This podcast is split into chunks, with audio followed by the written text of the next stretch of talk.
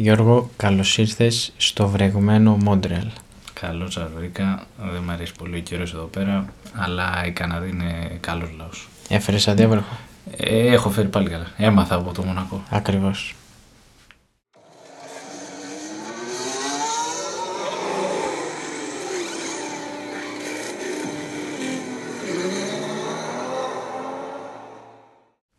Καλώς ήρθατε στα Pitch, ένα podcast για τη Φόρμουλα 1. Είμαι ο Λευτέρης Και είμαι ο Γιώργος. και σήμερα έχουμε προσγειωθεί στην ε, Ήπειρο της Αμερικής. Πιο συγκεκριμένα είμαστε στη Βόρεια Αμερική και στον Καναδά και στην όμορφη και καταπράσινη πόλη του Μόντρεαλ. Δεν είναι η πρωτεύουσα, η πρωτεύουσα του Καναδά είναι η Οτάβα, κατά 99% ελπίζω να το λέω σωστά. Ό,τι πεις εσύ Google. Εγώ δεν Ο- ξέρω. στο Google. Λοιπόν, και είμαστε όντως στην καταπράσινη πόλη του Μόντρελ, όπου η πίστα ε, είναι ουσιαστικά ένα νησάκι μέσα στη λίμνη του Μόντρελ και είναι πάρα πολύ ιδιαίτερη, αλλά όπως είπαμε και στην αρχή του επεισοδίου, ο καιρός δεν είναι τόσο πολύ σύμμαχός μας και πιο πολύ των οδηγών, γιατί βρέχει αρκετά, αλλά θα δούμε πώς η βροχή και οι ομάδες έχουν ανταπεξέλθει σε αυτό και τι χρόνους έκαναν τελικά. Πάμε να δούμε τα ελεύθερα δοκιμαστικά και θα φτάσουμε και στις κατατακτήρες. Οπότε ξεκινάμε για εμάς Παρασκευή βραδάκι. Ήταν 9 ή 11, δεν θυμάμαι. Κάπου εκεί ήταν. Αλλά ήταν βράδυ βράδυ.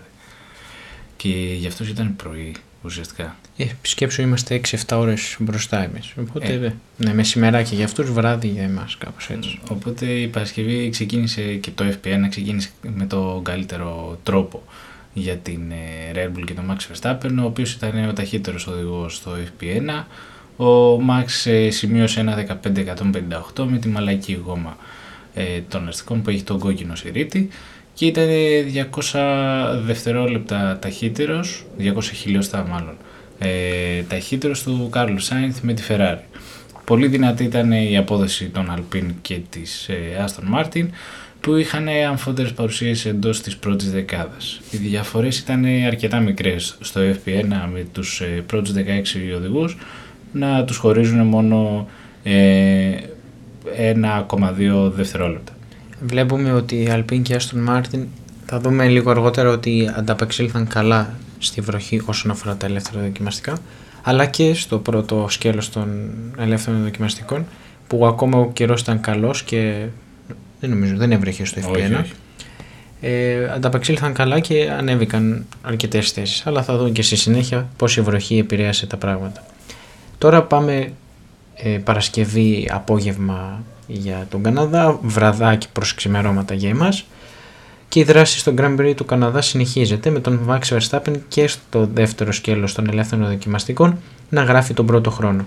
Πιο συγκεκριμένα ο Ολλανδός οδηγός της Red Bull και αυτός με τη μαλακή γόμα της Pirelli έγραψε το 1.14.127 και πήρε την πρώτη θέση. Αλλά ήταν μόνο 81 χιλιοστά του δευτερολέπτου μπροστά από τον Charles Leclerc, τον οδηγό της Ferrari.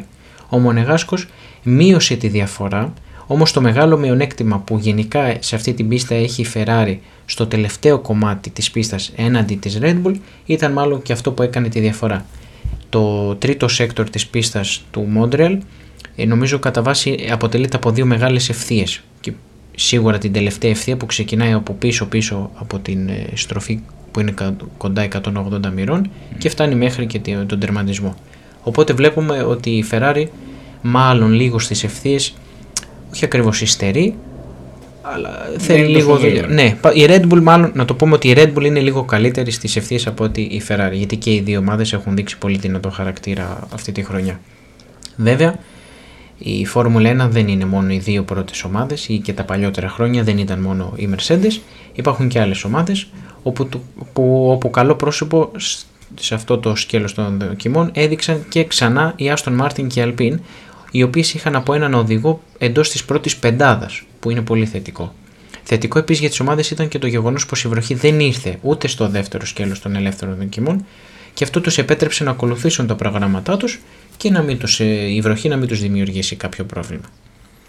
Όπου όμως το Σάββατο άρχισε αυτό που φοβόντουσαν, η βροχή και στο FP3 που ουσιαστικά είναι πριν τις κατατακτήριες οπότε ε, δεν είχαν και τα data οι ομάδες ε, για τη συγκεκριμένη χρονιά για τη βροχή ε, όπου ο Φερνάντο Αλόνσο ήταν ο ταχύτερος οδηγός ε, στη διαδικασία με τα ενδιάμεσα ελαστικά και σε πολύ δύσκολες συνθήκες. Ο Ισπανός σημείωσε ένα χρόνο 1.33.836 ε, η επίδοση αυτή ήταν αρκετή ώστε να πάρει την πρώτη θέση, όντας 53 χιλιοστά του δευτερολέπτου ταχύτερος από τον Πιέρ Γκασλί της AlphaTauri και 55 χιλιοστά ταχύτερο από τον Σεμπάστιαν Φέτελ της Άστον Μάρτιν. Είδαμε μια τριάδα που δεν την περιμέναμε νομίζω ποτέ. Κανένας, ναι. Αν και στο Φέτελ αρέσει αυτή η πίστα, αν και είχε το 19 το, αυτό το απρόοπτο με το Χάμιλτον εκεί πέρα.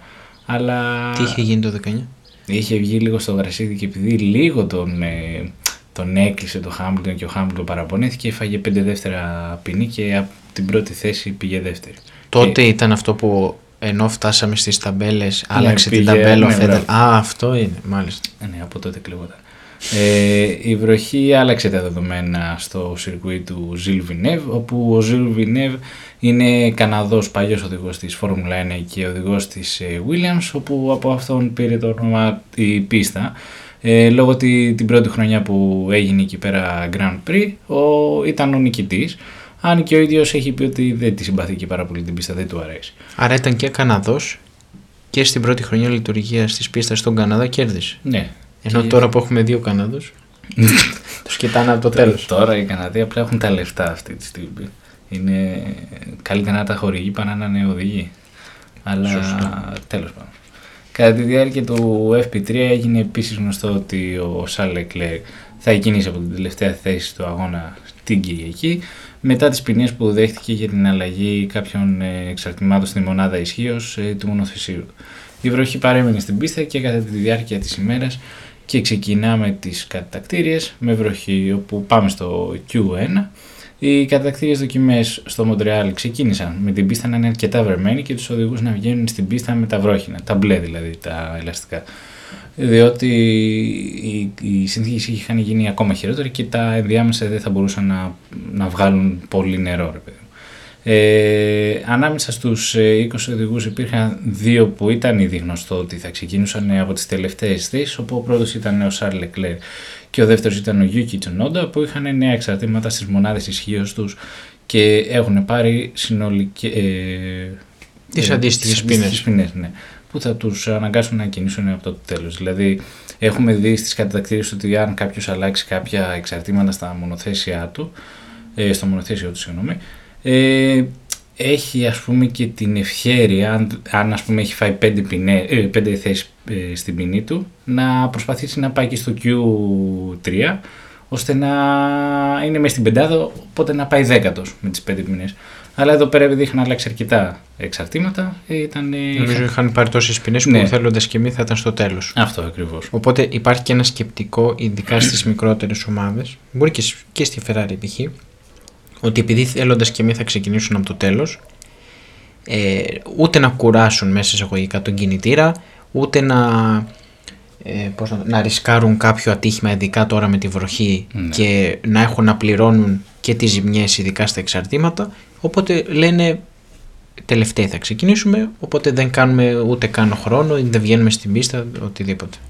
Ε, οπότε σε αυτές τις συνθήκες αυτό που μετράει περισσότερο είναι να βρεθείς στο κατάλληλο σημείο την ε, κατάλληλη στιγμή ε, καθώς εκτός από την αλλαγή της ε, πρόσφυσης από γύρω σε γύρω υπάρχει πάντα ο κίνδυνος ε, όπως είπες και εσύ να υπάρξουν κάποια ατυχήματα και να βγουν είτε οι κίτρινες είτε οι κόκκινες σημαίες που μπορεί να χαλάσουν μια γρήγορη προσπάθεια το είχαμε δει και με τον ε, Γκροζάν και τον Μάγκρουσεν ε, το 19 νομίζω που ο Γκροζάν είχε τρακάρει εκείνος, νομίζω, και ο Μάγνουσεν πήγε να κάνει έναν πολύ καλό γύρο και του το έκοψε στο τέλος. Γιατί μάλλον και μάθησε κόκκινη σημαία. Ε, όχι, τρακάρει μπροστά του, οπότε βγήκαν κατευθείαν κίτρινες. Α, μάλιστα. Και... Οπότε έκοψε. Ναι. ναι. Ε, έτσι από νωρίς ο πίνακας των χρόνων άρχισε να γεμίζει με τα ε, ονόματα των οδηγών. Είδαμε όσο περνούσε, ε, όταν περνούσε ο καθένας ε, από τους οδηγούς να γίνεται εκείνος πρώτος. Ε, Οπότε αυτό που είδαμε ήταν ότι αυτός που βγήκε τελευταίος από στην πίστα ήταν και αυτός που έκανε τον πιο γρήγορο χρόνο εκείνη τη στιγμή καθώς οι υπόλοιποι είχαν στεγνώσει την πίστα μέσα σε εισαγωγικά γιατί πάλι βρεγμένοι θα ήταν. Με το πέρασμά τους, ναι. Στέγνωναν την πίστα και οπότε αυτός ερχόταν από πίσω και την έβρισκε πιο στεγνή. Άρα είχε καλύτερη πρόσφυση. Οπότε και... ήταν και πιο γρήγορος. Πήγαινε και πιο Με τους ε, χρόνου να πέφτουν σχεδόν σε κάθε πέρασμα η κορυφή άλλαζε συνέχεια. Ε, εκτός από τους ε, συνήθεις ύποπτους που ήταν ο Verstappen και ο Sainz στη συγκεκριμένη περίπτωση από εκεί και πέρα αρκετοί οδηγοί ανάμεσά τους και ο Ράσελ, ο Μάγνουσον και ο Αλόνσο. Ωστόσο οι πιο γρήγοροι γύροι ανάμεσα, ε, αναμενόταν να έρθουν ε, προς το τέλος του 18 λεπτού διότι είχε αρχίσει να σχηματίζεται η αγωνιστική γραμμή που είχαμε δει και στο Μονακό. Ε, ενώ ο Max Verstappen ανέβηκε τελικά στην κορυφή λίγα μόλις εκατοστά του δευτερολέπτου μπροστά από τον Φερνάντο Αλόνσο Στις τελευταίες θέσεις υπήρξε ένα τεράστιο ενδιαφέρον σχετικά με το ποιος θα, θα, θα αποκλειστεί. Εκτός από τον Τσουνόντα που ξέροντας ότι θα κινήσει από το τέλος έμεινε στην τελευταία θέση, δεν κατάφερε να προχωρήσουν ο Πιέρ Γκασλή, ο Σεμπάστιαν Φέτελ, ο Λαν Στρόλ, ο Νίκο Λατίφη.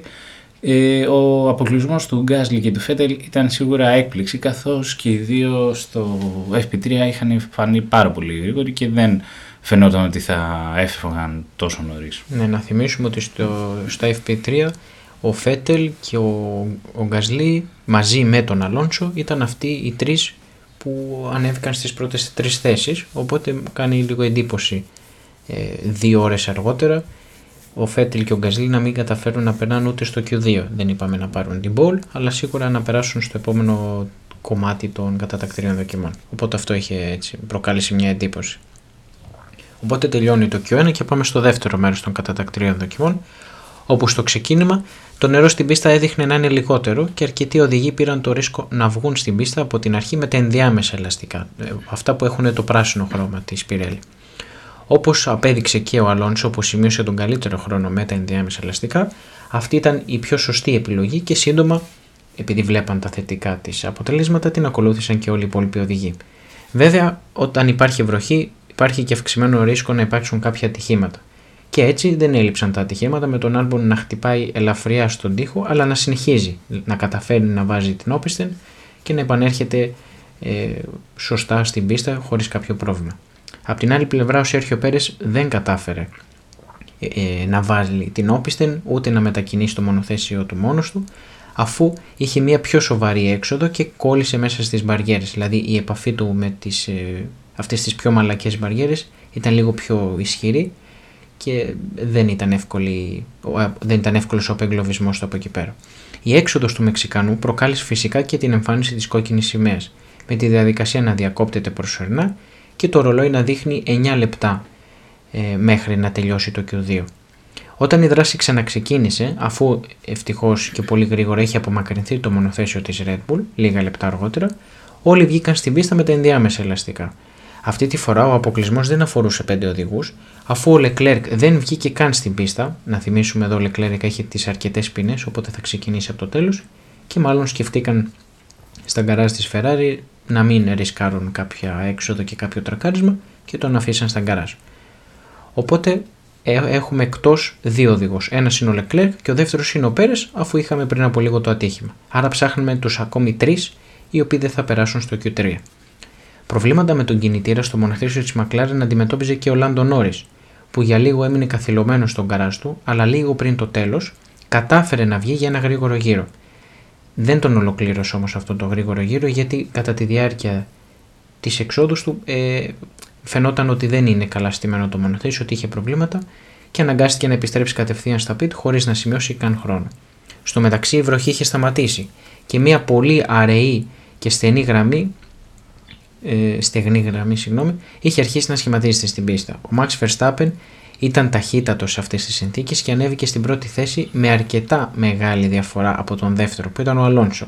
Οι δύο οδηγοί που αποκλείστηκαν και τους ψάχναμε από τη συνέχεια μαζί με τους Πέρες Νόρις που είπαμε ότι δεν μπόρεσε να κάνει καν χρόνο και Λεκλέρ ήταν ο Βάλτερ Μπότας και ο Άλεξ Άλπον. Και πάμε να δούμε τώρα το τρίτο μέρος των ε, κατατακτήριων δοκιμών που θα μας δείξει και ποιος θα πάρει την pole position. Δεν τα έχει πάει ο Μπότας λίγο. Ναι, τα δύο τελευταίους αγώνες. Δύο τελευταίους αγώνες. ο Ζου πάει πολύ καλύτερα. Αλλά θα το πιστεύω θα το ξαναβρει. Ναι, θα επανέλθει λίγο. Κάνει ένα διάλειμμα τώρα. Θέλει να πάει πάλι στο ποτάμι να. Mm. να, να, ναι, να συνέλθει. Ε, Όμως ε, πριν από το ξεκίνημα του Q3, το μεγάλο ερώτημα ήταν αν και πότε θα ερχόταν η στιγμή που η πίστα θα ήταν τελείως στεγνή και θα χρησιμοποιηθούν τα slick ελαστικά. Ωστόσο, στο ξεκίνημα του 12 λεπτού, οι οδηγοί βγήκαν στην πίστα με τα ενδιάμεσα ελαστικά, καθώς δεν είχε στεγνώσει ακόμα αρκετά η πίστα για να βάλουν τα slick. Ο Max Verstappen έδειξε για άλλη μια φορά την ταχύτητά του, ανεβαίνοντας αμέ, αμέσως στην πρώτη θέση. Οι χρόνοι όμως ε, έπεφταν σε κάθε πέρασμα και οι διαφορές μειώνονταν με τον ε, Max όμως να παραμένει στην κορυφή και να μην μπορεί κάποιος να τον ε, βγάλει από εκεί. Ο πρώτος και ο μοναδικός που ρίσκαρε με σλίκα ελαστικά, που δεν ξέρω για ποιο λόγο το έκανε βέβαια, δεν είχε στεγνώσει τελείως η πίστα, ήταν ο Ράσελ της Mercedes που έβαλε ένα σετ μαλακής γόμας για τα τελευταία λεπτά του Q3 όμως η επιλογή αυτή αποδείχτηκε λανθασμένη καθώς ο Βρετανός όχι μόνο δεν βελτίωσε το χρόνο του αλλά είχε και μία έξοδο στο γρασίδι που λάβωσε και λίγο την πίσω πτέρυγα του μονοθεσίου του στο ξεκίνημα της προσπάθειάς του.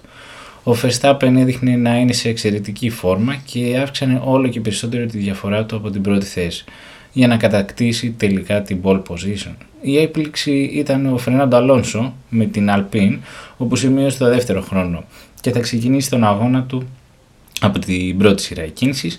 Ο Κάρλος Σάινθ έμεινε στην τρίτη θέση ενώ ο Λούις Χάμιλτον πήρε την τέταρτη θέση. Πολύ καλή εμφάνιση ήταν και από το δίδυμο της Haas, καθώς ο Κέβιν Μάγνουσεν πήρε την πέμπτη θέση και ο Μικ Σουμάχερ ήταν στην έκτη. Ακολούθησαν ο Οκόν, ο Ράσελ, ο Ρικάρντο και ο Ζου. Οπότε τώρα μα είναι τελείωσαν οι κατατακτήρες, έπεσε η καρό σημαία και έχει ολοκληρωθεί και διαμορφωθεί το top 20 και πώς θα είναι τα μονοθέσια στον αγώνα της Κυριακής όπου όπως μας είπε ο Γιώργος στην pole position πήρε ο Max Verstappen για ακόμη μία φορά δεύτερη θέση και με μία τεράστια έκπληξη ο Φερνάντο Αλόνσο τρίτη θέση ο Κάρλος Σάινθ τέταρτη θέση ο Λούις Χάμιλτον πέμπτη θέση ο Κέβιν Μάγνουσεν έκτη θέση ο Μίξο Μάχερ έβδομη ο Στεμπάνο Κον όγδοη θέση για τον George Russell που θα μπορούσε να ήταν λίγο καλύτερα άμα είχε επιμείνει στα ενδιάμεσα ελαστικά, αλλά δεν πειράζει, πήρε το ρίσκο αλλά δεν το βγήκε. Ένατη θέση για τον Ντάνιελ Ρικάρτο, πολύ καλή θέση για τη Μακλάριν σε σχέση με τα προηγούμενα αποτελέσματα που έχει φέρει. Δέκατη θέση ο Ζιού της Alfa Romeo, πολύ καλά. Εντέκατος ο Βάλτερι Μπότας. Δωδέκατος ο Άλμπον, για λίγο ε, δεν μπόρεσε να περάσει στο Q3, είχε προοπτικές. 13η ε, θέση ο Σέρχιο Πέρες που είχε και το ατύχημα, 14η θέση ο Λάντο Νόρις που είχε το θέμα με τον κινητήρα, 15η θέση ο Λεκλέρκ που αν και θα ξεκινήσει είπαμε από το τέλος όσον αφορά για το, τις κατατακτήρες ε, πήρε την 15η θέση 16η θέση ο Πιέρ Γκάσλι 17η ο Φέτελ 18η θέση ο Στρόλ της Aston Martin 19η θέση ο Λατίφι της Williams και 20ος όπως και το ξέραμε είναι ο Γιούκι Τσουνόντα της AlphaTauri έτσι είναι το top 20. Απλά να ξαναθυμηθούμε ότι ο Leclerc δεν θα βρεθεί στη 15η θέση, θα είναι στο τέλος. Ε, ο αγώνας της Κυριακής ξεκινά εδώ για ώρα Ελλάδος στις 9 από το Μόντρελ, αυτή την όμορφη πόλη του Καναδά. Νομίζω θα έχει ενδιαφέρον. Σίγουρα θα έχει ενδιαφέρον. Αν είναι και στεγνό το, η πίστα θα δούμε πολλές προσπεράσεις. Θεωρώ. Εγώ θέλω να έχει λίγο απ' όλα. Δηλαδή να ξεκινήσουμε με βροχή, να έχουμε και το τζέρτζελο της βροχής. Mm, ναι, ναι, και ναι, μετά ναι. να στεγνώσει σιγά σιγά ώστε να δούμε και τη μετάβαση των ομάδων ναι, από τα wet σίγουρα στα intermedia και μετά στα slick ελαστικά και πώς θα παίξουν ρόλο οι στρατηγικές και τα pit stop. Κάνα κλατάρισμα.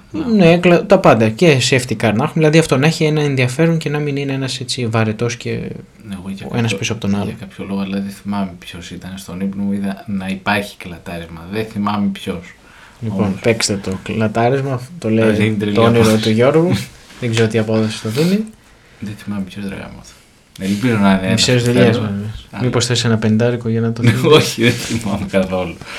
Λοιπόν, αυτά ήταν από τα ελεύθερα δοκιμαστικά και έτσι κατατακτήρες και περιμένουμε μεγάλη ανυπομονησία τι θα γίνει στο Grand Prix του Καναδά όπου και θα τα πούμε το τι, θα, τι έγινε στο επόμενο επεισόδιο του podcast στα Pitch. Σας ευχαριστούμε και θα τα πούμε. Γεια σας. Γεια σας.